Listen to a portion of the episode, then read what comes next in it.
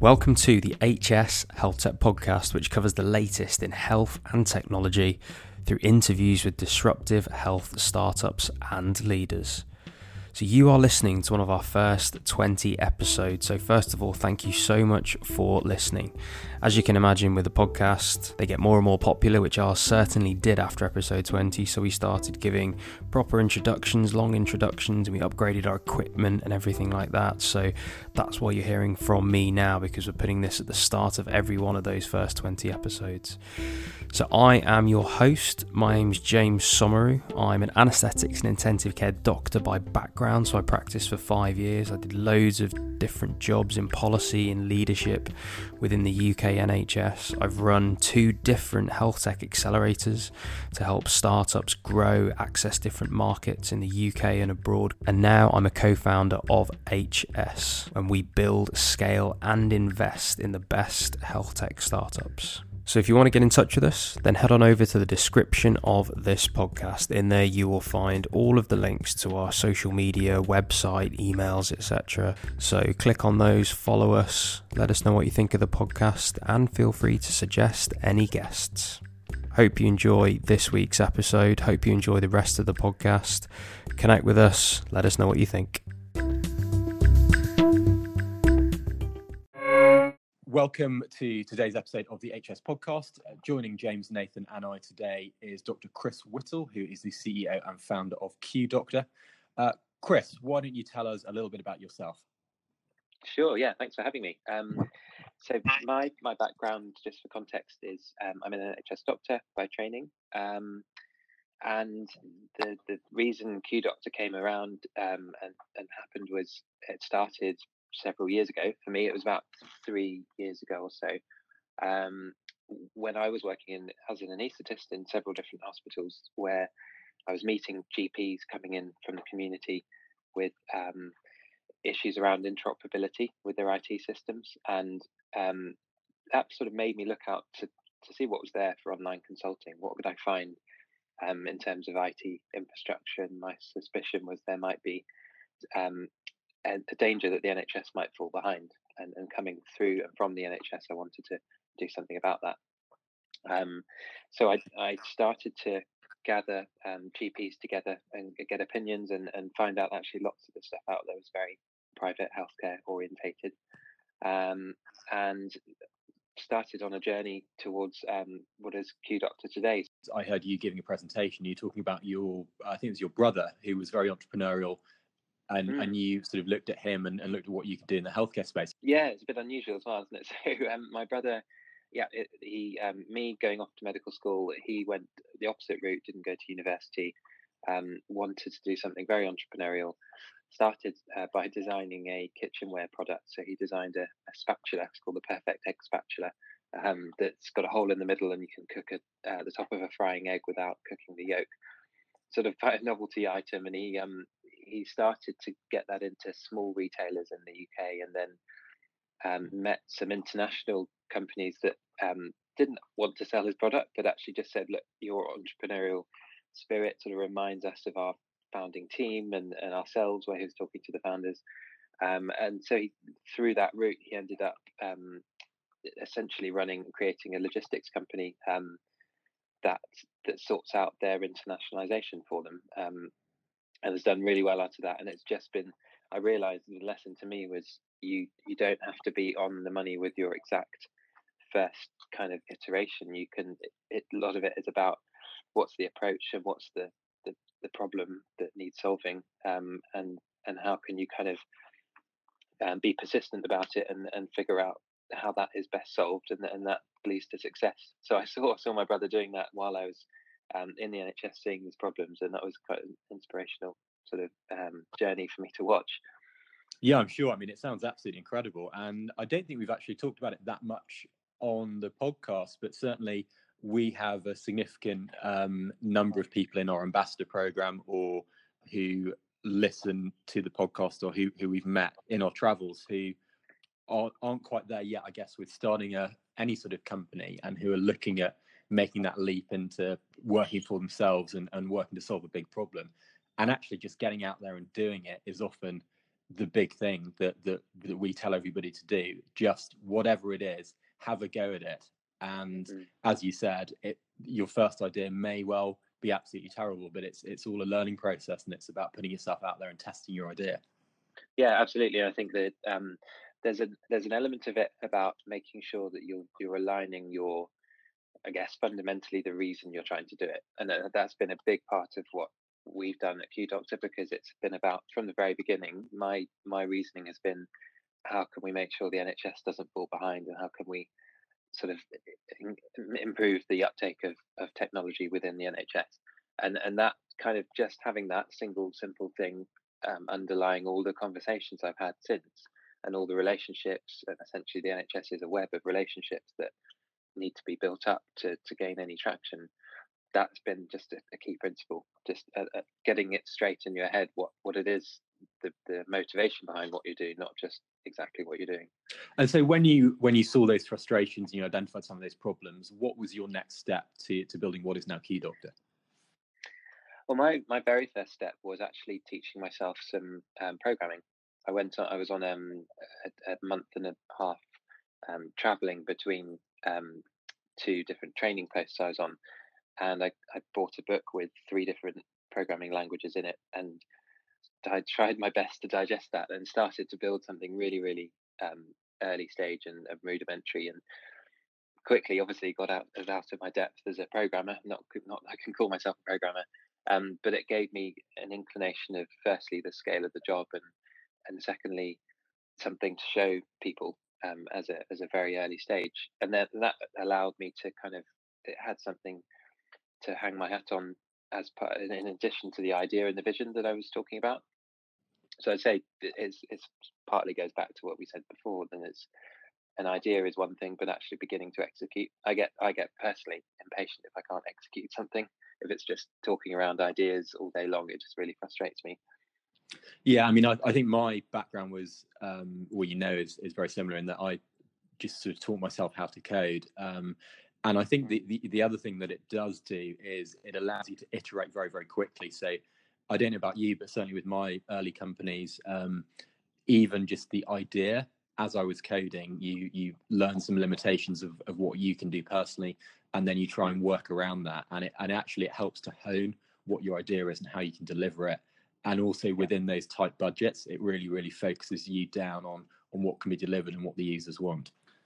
Absolutely. Yeah which is super important. The whole concept of an mvp came from that didn't it? Quick iteration failing fast in, in small quantities.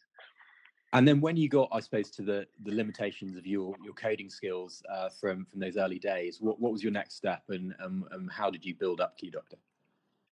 Yeah so i was um i was it uh, I was it was getting the story out there and showing that really early stage um, product, if you can call it that, to um, interested individuals. So I ended up um, it was I had I think a, a database of about a thousand high net worth individuals that I just spent a lot of time trying to to scrape and gather together from wherever I could. Um, started to contact them and did the the hard work and going out and pitching to people. And um, I knew that I needed when I reached the limit of my programming expertise, and without going further down that and getting more training to do it, um, I needed to I needed funding to bring someone in. Um, and so the next step was okay, what what types of people do I need to join the team? Um, and I need to make sure that they they believe in what we're doing as well. Um, and then what amount of money would we need to to bring those people on? Um, actually, the first couple of angel investors ended up being very financially orientated people, um, ex chief finance officers, um, who were a could see that I put the groundwork into projections and what what things would mean financially for us and what we would need and why we'd need it. Um, but B for future support coming into this as a clinician, I wanted to get commercial support behind what we're doing to make sure it was sustainable. That's really interesting to say to kind of good learnings that you you had a whole database of angels, of VCs, of investors um, before you went out to start speaking to them. Can you mm. talk more about kind of the success rate of those meetings? How many meetings you had? Oh yeah, that's a good question. It's a while ago. I'm trying to think back. So um, it's pretty low, pretty low success rate. I can't remember sort of, I can't give you a percentage, but it, the first investment round was two two angel investors, and I had it was nearly a thousand in the database. Um, definitely several hundred that I um, had a continual conversation with, not just a single cold um, email or call. So very very low is the is the overall message. Um, I think it's just I, I was treating it as a numbers game and to some extent a learning process. I needed to figure out what the thing, what the the incentives were, what the hot buttons and, and what phrases were needed, how actually which parts of the story was I unsure of, and did I need to go back and develop myself a bit more. Um, that was kind of the process for me. And you've done that through kind of iterating every time you had a meeting, kind of analyzing how it went, what went well, what didn't. Yeah, to to the extent that you can, because you you know what you what you know, and you you actually the biggest thing it does is identify the areas that you hadn't either hadn't thought of at all uh, occasionally, or things that you hadn't thought through enough, or you didn't have a sufficiently robust and researched answer behind. That was the, the learning process for me. And with with that um, learning process, what would you, what sort of books and things were you, were you looking at at that stage, or do you think it's it's better essentially just trying to, to have a go and then make some notes in a diary or something, reflect on them? What was most useful for you, do you think? Yeah, I think um, there's there's an element of um, well, there, there, there are, as you guys will know, some very useful startup books out there. Once you've read, in my experience, once you've read three or four of them, you start to get a lot of repetition. And I felt like that was the point where I've got to this circle where I've started theorizing too much and I need to just get out and do it and that's what the books tell you is they need you need to get out of the room and do it. Um, but the, there was an extent to which you know um, going over and over the theory of um, customer centricity and and minimum viable product and all of these things and the lean methodology. I I started got to the point where I'd filled in and iterated a, a kind of a lean plan so much that I, I just needed to do it, and that's why I kind of went the other way and said, well, database, treat it like a numbers game, go out and speak to people um, and iterate as you go. So it's a combination, really, starting with a, a, a bit of a bit of knowledge as much as you need to just kick that process off. Yeah, I completely agree. I mean, I think it's all it's important that founders should be reading, listening to podcasts at all stages. I mean, we routinely sort of leave Fridays relatively clear Friday afternoon for for business development and, and essential education ourselves, um, and whether mm. that's listening to podcasts, um, reading books. It's really, really important that, that founders treat, you know, really make time for that as part of their ongoing learning process and education. Uh, but, yeah. but I, you know, equally completely agree that those very early stage books, I think they're quite good for shifting people's mindsets and more so mm-hmm. basically making people believe that they can do it because people before them have done it um, if, especially if you're reading things like biographies. Um, yeah. You know, like Sam Sam Walton, who founded Walmart, uh, Made in America, a really really great book. Um, mm. But then actually getting out there and, and practically seeing what is necessary, because whether it's coding or particularly things like fundraising, there are some real idiosyncratic subtleties to to how you yeah. need to position your pitch, to iterating your deck, and to understanding that it is quite an imprecise science. Um, mm. So I, I, think you know that's all absolutely spot on. Um, and then what at, at, that stage, what was the because obviously we we tell people get your vision and your your messaging as as clear and coherent as possible. So uh, an investor or a customer who might not really understand the technology or really understand the space gets it immediately. What what was your messaging then, and how has it evolved to what Q Doctor is now?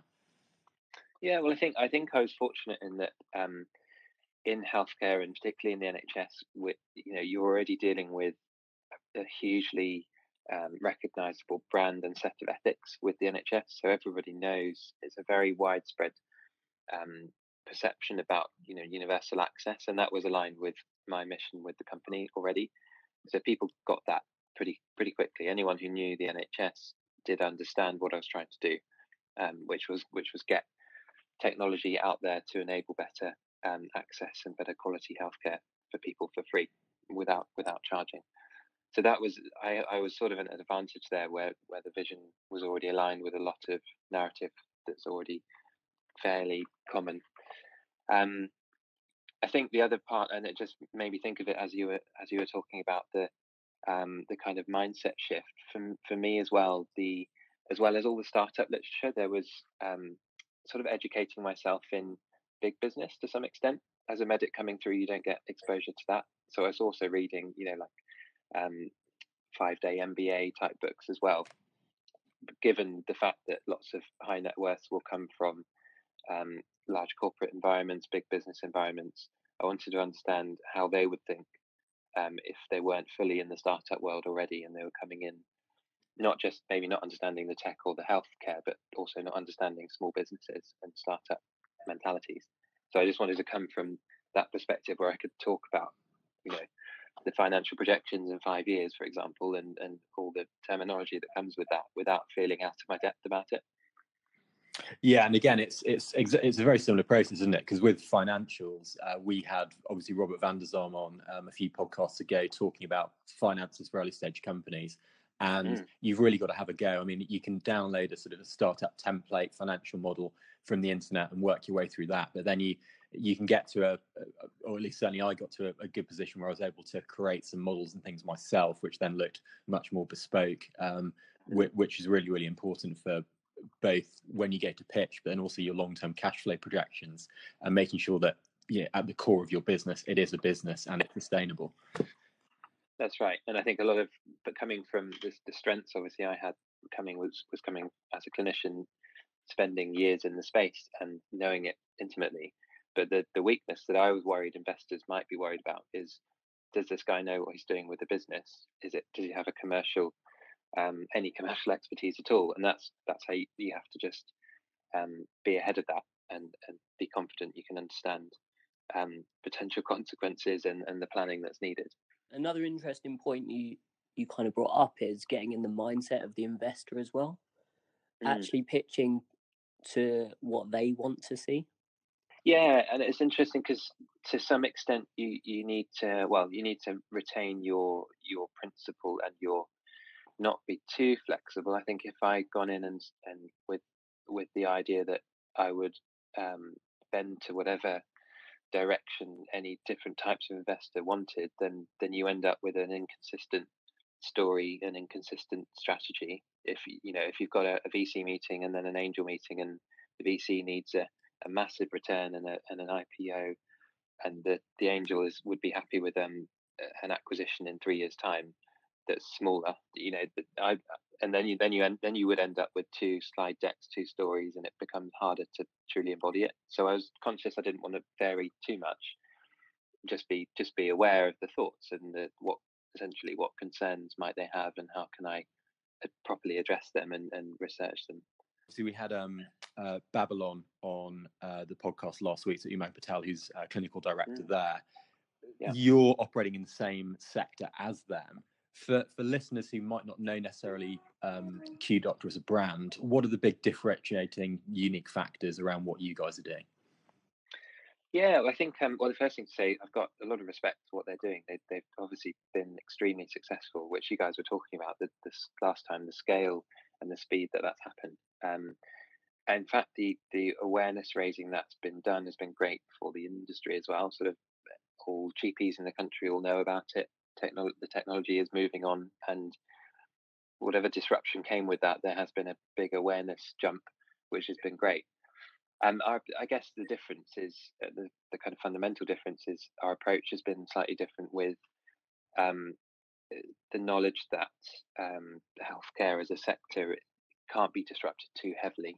Um, you can the traditional kind of um, move at breakneck speed and, and disrupt and break things as you go in Silicon Valley doesn't translate um, fully to a to a healthcare setup that's that's been trundling along and, and innovating at a slow pace. Um, partly because healthcare is what it is and it's and it's literally life or death, but partly because it's such an entrenched system of um, sort of medical hierarchy and and process, I guess.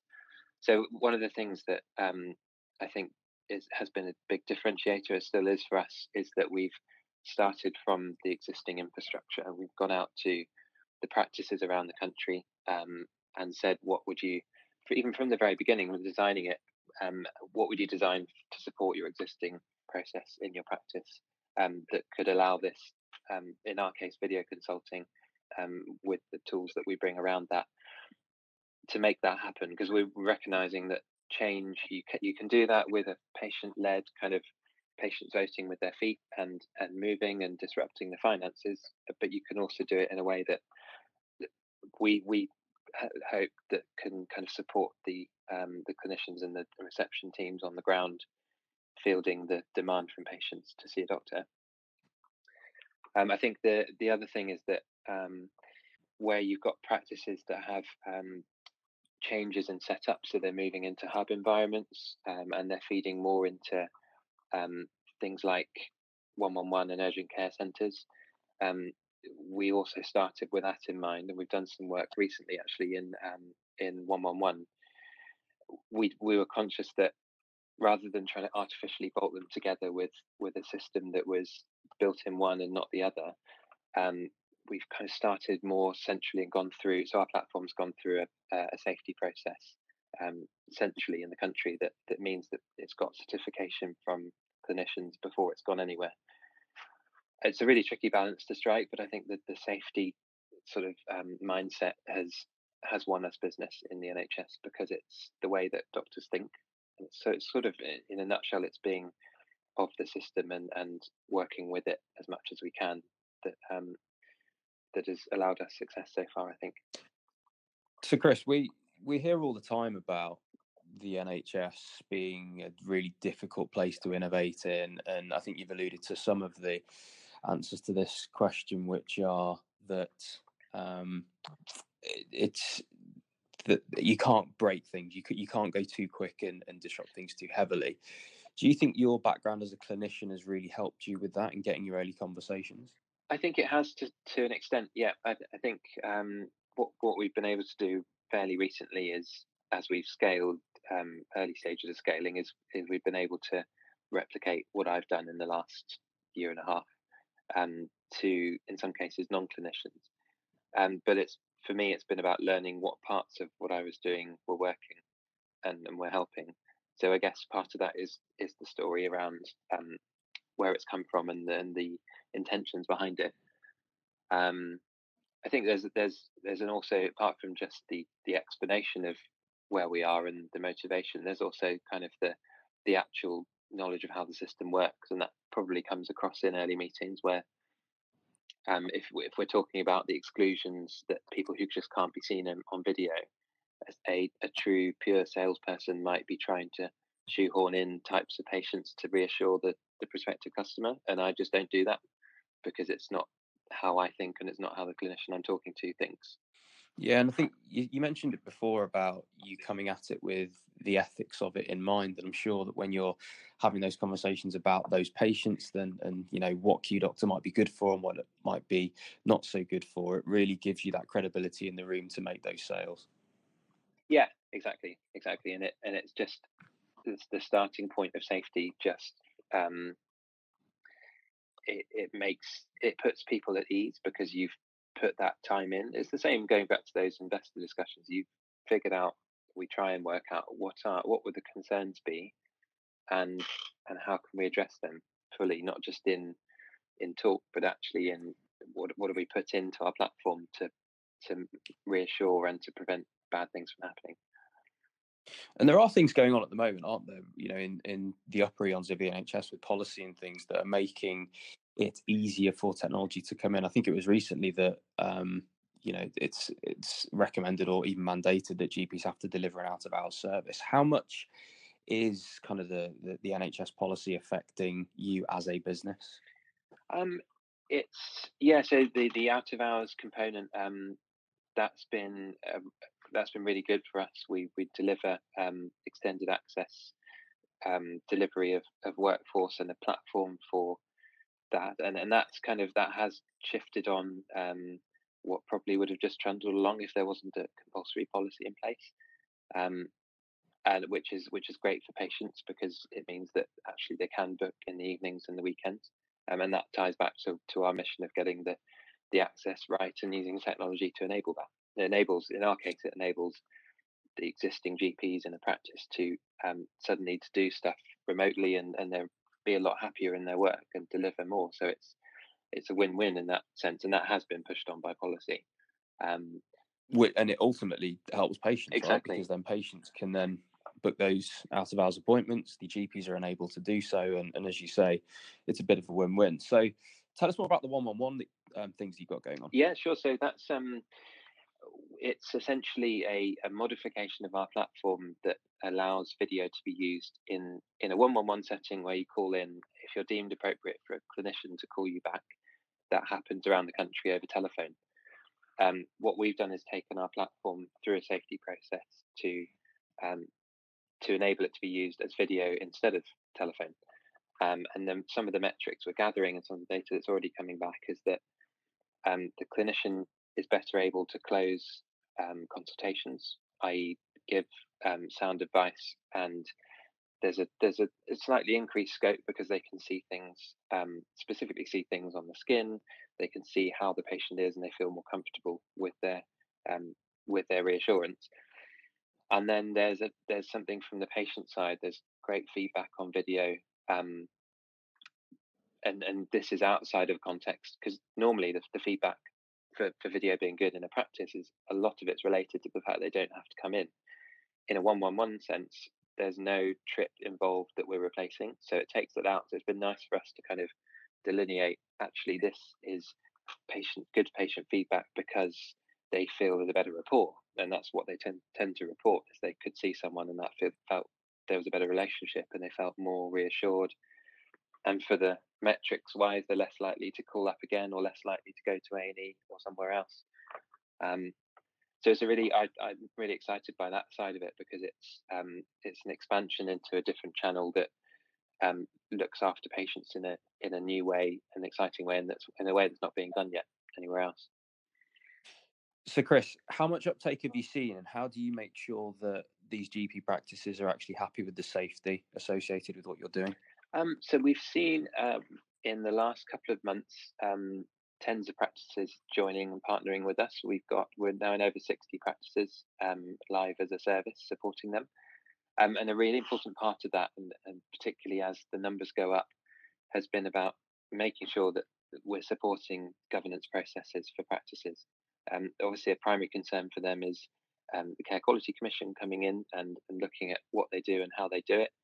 Um, we couple of weeks ago had publication of um, our, our CQC report. We we were we became CQC registered um, to make sure that we had all of that governance um, already and, and thought about and properly inspected.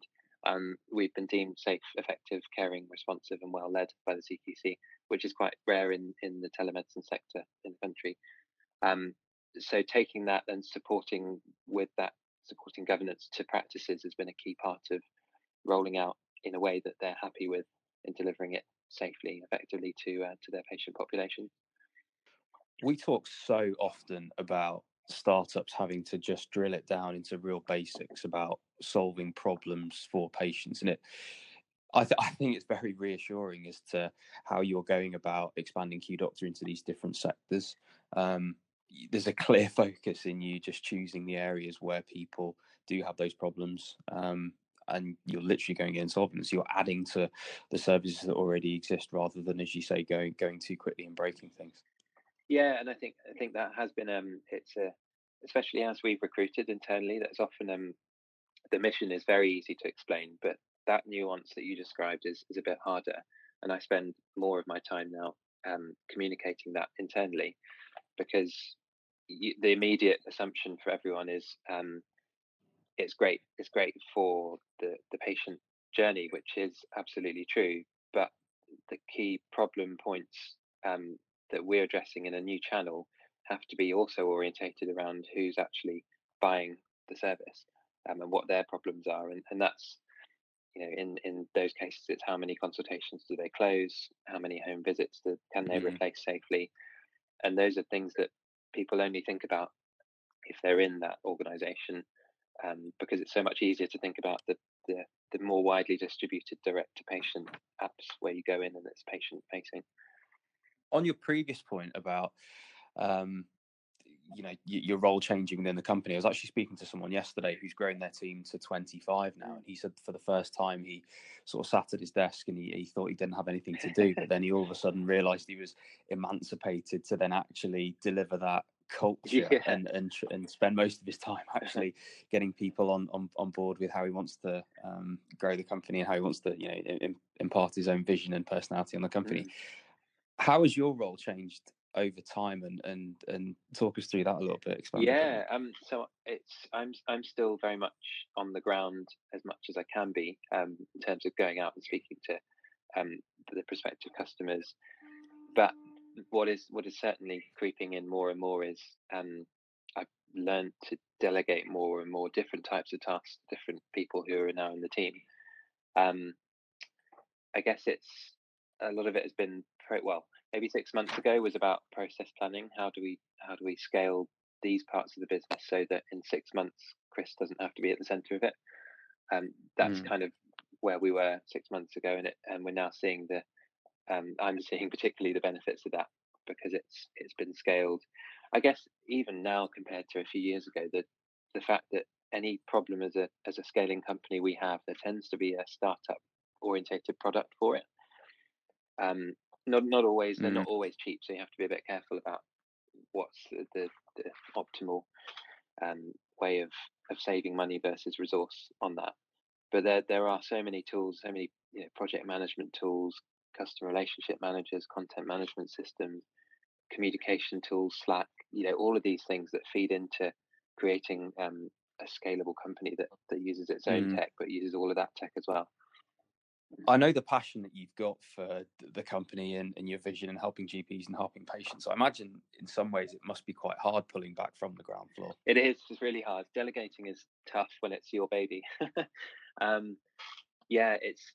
But at the same time, it's it's satisfying because you, I feel reassured that the team are now doing the same stuff and it's more of them. Um, it is it is satisfying at the same time it and also it also frees up um, your time for, as you said just now, the partly the strategy, but partly the making sure the culture is right. Um, I, I, know I listened to last week's podcast about culture, and it is it is something easy to dismiss and and something that actually can come back and bite you. I think if it's not right, um, it's going to be important more and more as you as these things speed up and people come on board quicker. Um, you have to get that right and make sure everyone's pulling in the same direction. And how did you go about actually identifying your first hire? As in, how did you figure out which position you were going to hire into, and then how did you actually find someone? Um, so way back, um, it was the the first hire was somebody who could help me. It was a lead engineer who could help me build. Uh, in fact, it was two at once. There was a lead engineer who could take on my code base and massively improve it, um, and then also a, a CTO who would make sure we're making the right early decisions about technology types.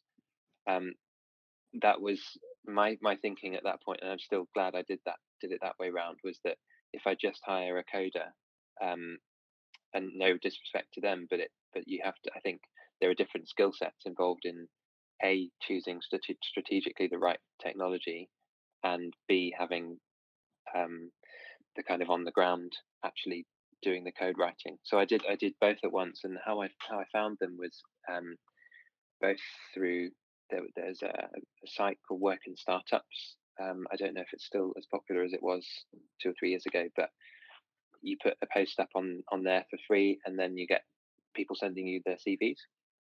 Um, and I, in each case, just interviewed lots of people. Um, went with quite a gut feeling as to personality type, what they'd be like to work with, as well as as much as I could on actual expertise. Um, and that's that's kind of how that happened. And Chris, just going going back to telehealth, telemedicine as a uh, an industry in itself, a couple of things on that. So obviously, it's it is making a significant impact within healthcare, but there's still quite a lot of opposition and antibodies, I suppose, within the system against it. Could you just sort of summarize, I guess, for the listeners, what those concerns are around it and, and how you're addressing it through Q Doctor? Sure, yeah. So I, I think um, one of the big concerns is what type of patient goes in to that type of consultation because you've got the limitations of not being able to physically see somebody, um, and lots of doctors, or vast majority of doctors, are very kind of um, tied to that process of examination, and they need to be because you know, medical legally, actually clinically, you need that. You need that in um, a fair proportion of cases. Um, what we're doing to address that, well, if you think back to when telephone came in to general practice, the same antibodies arose. People were worried about that. There were GPs were saying, um, "We haven't been trained to consult over telephone. How are we going to do that?" And now every practice does it. Um, and it was almost in it was a little bit of a different environment in that it wasn't a, a tech platform in a tech environment with startups doing it, but it was a similar jump in uh, means of consulting. Um, the way it's been kind of successful, I think, partly is because it's been controlled by the actual stakeholders involved, and, and that's what how we started at Q Doctor to. when we got those early practices together and the GPs together, we built built them a, a means of controlling who gets um, video consultations right at the beginning. Um, so it gives them the ability to do the normal triage, as you like, um, that they would do.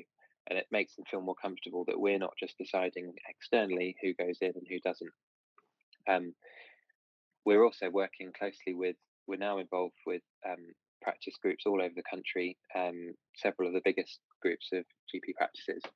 And they're all super keen to get this um, decision making right, not just within reception teams, but building a, um, some form of triage that works effectively. Because I don't think it's being done um, particularly well and with the right stakeholder input at the moment. Um, so for us, it's just been, as a principle, always about getting the, the GPs and the people who receive the calls to be comfortable with and, and confident in the right type of person um, so if you've got if you're coming in with um, pain in your abdomen, then you're going to need an abdominal examination. Therefore, video isn't going to be appropriate. Um, but being confident that someone with a mental health condition would be very good for it. Someone with a skin rash would be very good for it. Um, someone with lots of other conditions um, is is very appropriate and can have a really good consultation on video. Just being clear and honest about that from the beginning has has enabled us to get um, GPs on board with it.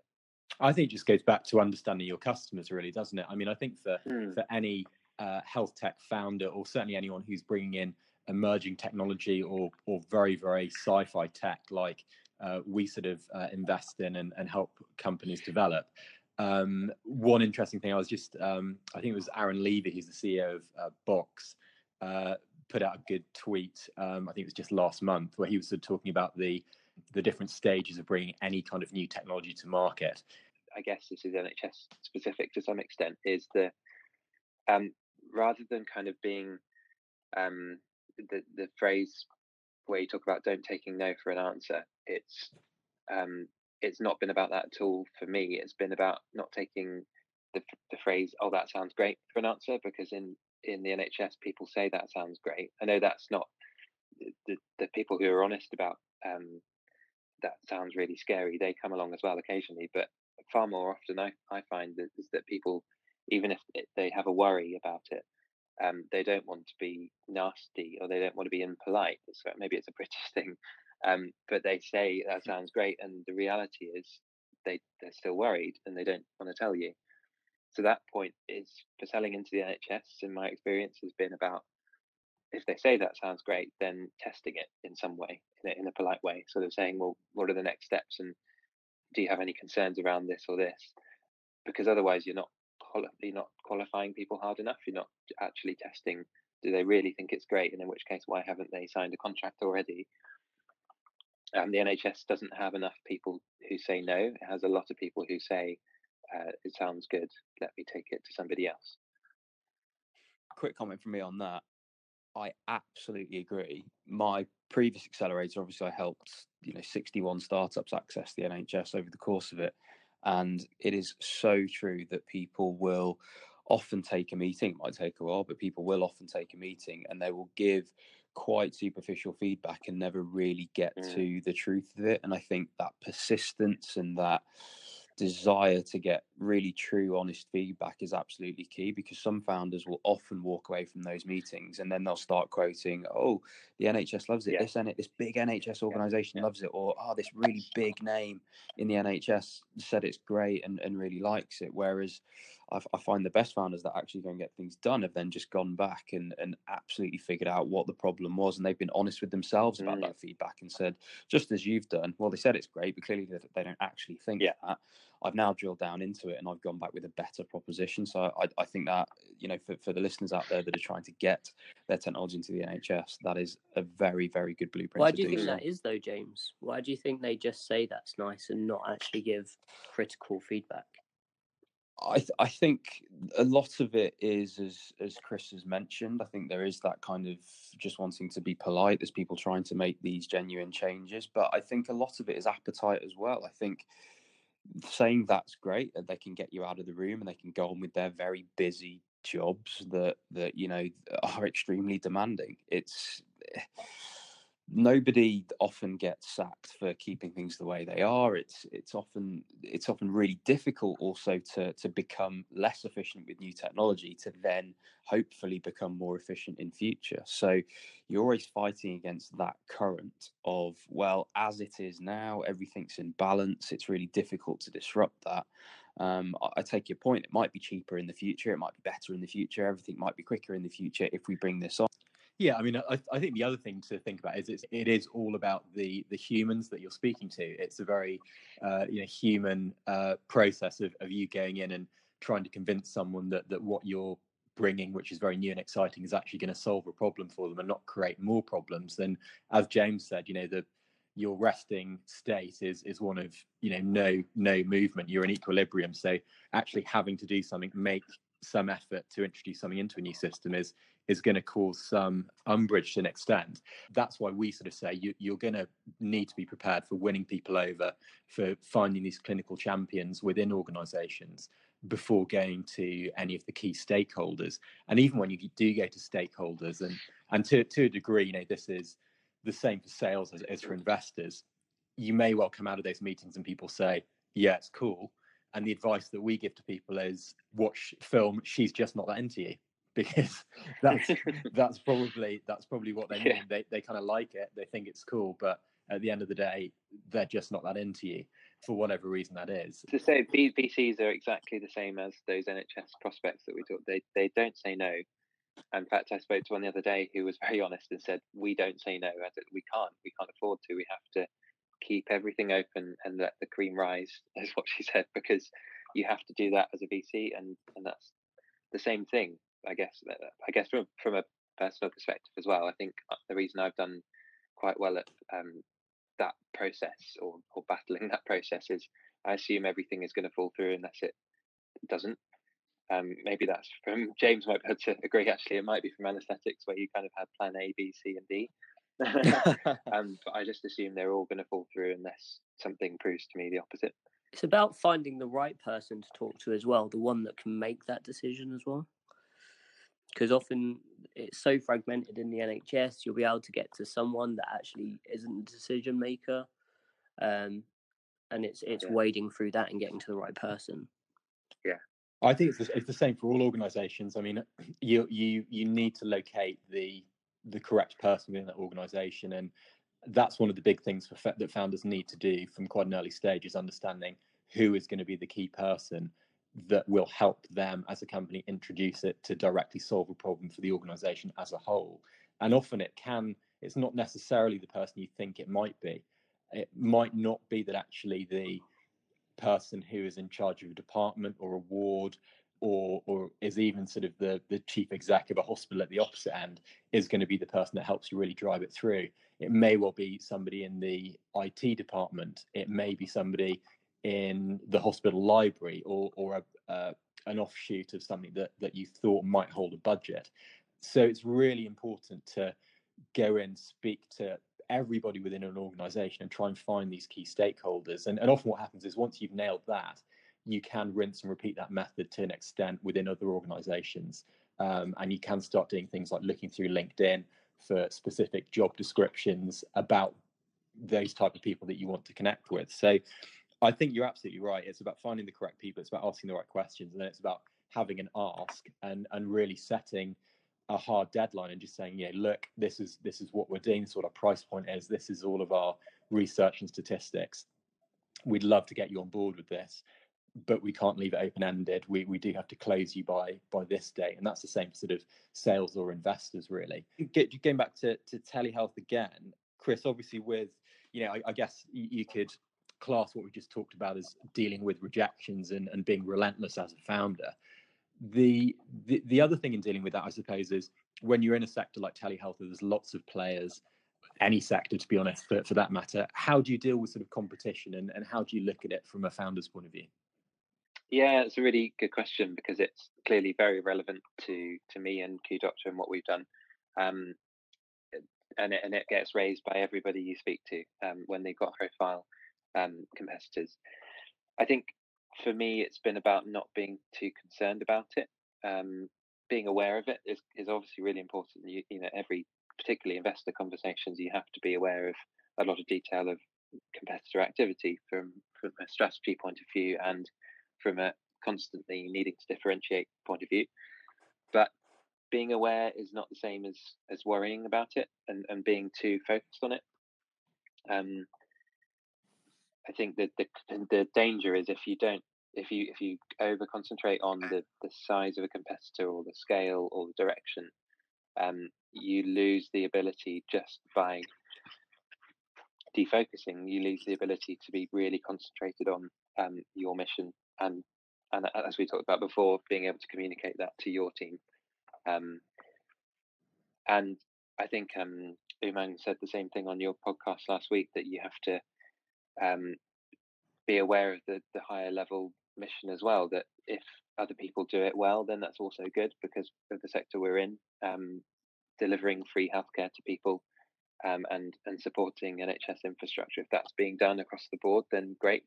Let's try and feed off each other's learnings and, and improve it together and keep and and concentrating on your own mission to do that is the most effective way of actually executing it, not worrying about others. And then to, to close out the podcast, obviously, we hand back over to you and uh, give you the opportunity just to sort of summarize exactly what Q Doctor does and then finish off with uh, an ask of, of anybody, uh, especially, I think, from um, the listener base. There are a lot of GPs who are listening. Great, thank you. Um, yeah, so it's Q Doctor. What we do is um, we support existing infrastructure in predominantly in primary care um, in the NHS to um, deliver video consultations for their patients for free, for free for the patient, um, in a way that can help the practice or the organisation that supports the practice um, to deliver that in a cost efficient way. Um, and part of that is a workforce solution, which is a really apt um, solution for the problems at the moment. Um, so I guess yeah, the, the the ask is that if if you are a GP or involved in the running of a practice or practice manager, um, and you're interested in video, you've heard about it, um, but have concerns either clinically or more fundamentally around how it fits into finance flows for a practice, how is it going to not shake the boat too much, um, then please do get in touch with us because that's a problem that we've been wrestling with and, and coming up with a solution for um, with NHS England fully supporting me doing that. Um, so I'd love to talk you through it.